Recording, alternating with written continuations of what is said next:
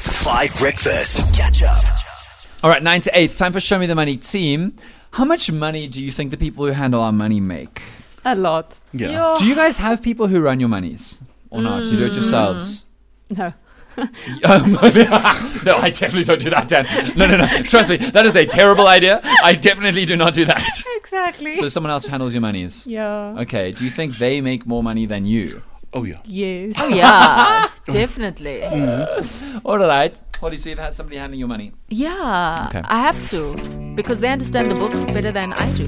Do you have a way of checking that that they are handling your money the way they say you they are ma- handling your money? Because that's always the insecurity with me is like they can send me the accounts and I can read them and still be like, "Can you explain to me what this means?" you know what I mean? No, You don't. I don't know what you mean. well, I'm kind of like that. I'm just like, I yeah. believe you. Yeah, I believe you because I don't understand. Yeah, because that, aren't they so- registered Yay. with Yeah. some council and they're supposed to be Yes. good people, you know? Yes. So I Yeah. just believe them. Chartered accountants are like lawyers. If you've got a criminal record, it's very hard for you to get a job. But you can still find ways to get jobs. Okay, so we got lots of messages on the WhatsApp line from people who do work in finance. I'm going to start with the people who we all, Holly or Fair said, text me the numbers of people on the WhatsApp line because I want to find my soulmate.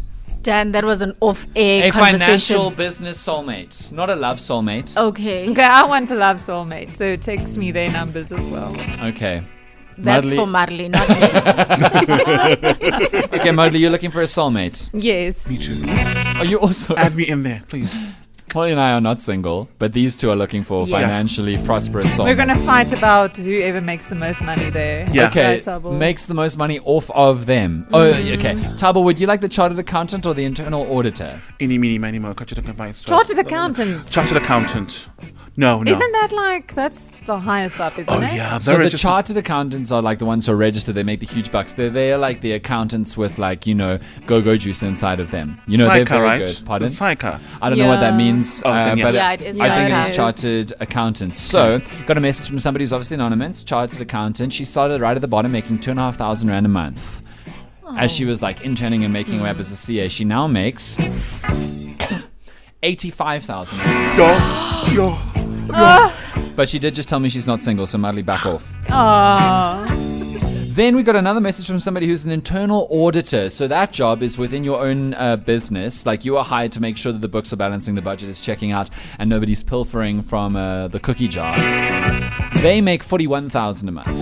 No, it's solid money, I must say. That's very good. That's, that puts you in the top one percent of South African earners. So there's definitely money here, absolutely, in the handling of other people's money.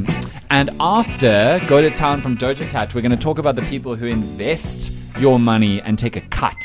So they don't have anything that they charge you, or maybe a small like admin fee, but they take a percentage of the money that they earn for you in like stock market options and investments and that because there's money here.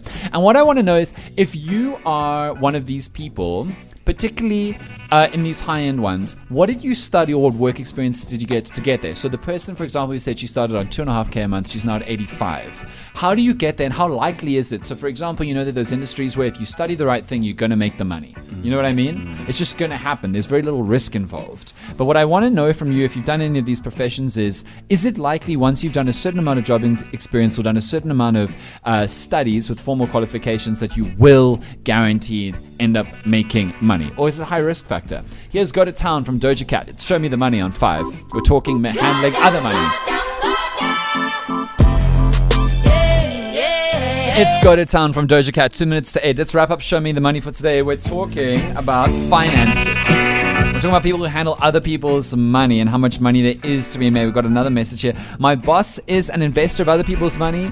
They earn 180,000 Rand a month plus fees in commission. I, ha, okay, I need that number. Yo. No, Madly, that would be very unethical of me to hand hand that number over to you. No, I just want to invest some money. Um, I'm, I'm sure you want to invest many things. Yeah. Uh, so uh, the the thing about investment is if you get to a very high level, and it's not easy to do, but once you become a, an investor and you get a good track record of, you know, guaranteeing almost increasing people's money, then you can make a hell of a lot. This is a message from a listener of ours who just wants to talk to us about financial advisors. Guys, this is the category quiz undefeated, undisputed, and immovable champion. Oh, I'm yeah, al- this is Daniel from Cape Town who's never been beaten in category quiz. He's very proud. also a financial advisor. You're a financial And advisor. it's quite interesting. I enjoy the, the conversation you guys are having. Thank you. As a bit of an idea, if you think about the percentage that someone takes off of your investment as a Yes. fee that they charge you, Sure. if that fee is 0.5%, and let's say they have 300 clients, and as an average, every client Wow. has a million rand. That's true. if you take 0.5 of 300 million rand, Wow. it's it's around about 41,000 rand a month, and that's just off of investments. Every time your Wow. risk policy goes up, there's a bit of an uh, a commission that would go to your broker. I studied the wrong thing. You. I don't want to depress you guys too much because I know it's contract season at the SABC, but I just want to have one more message. Dan and team, my business, uh, but obviously anonymous, uh, their chief in the financial sector is a director who earns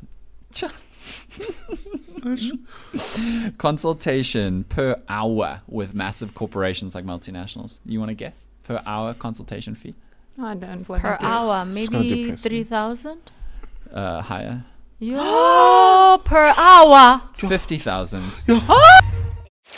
Catch up on some of the best moments from 5 Breakfast by going to 5FM's catch up page on the 5FM app or 5FM.co.za.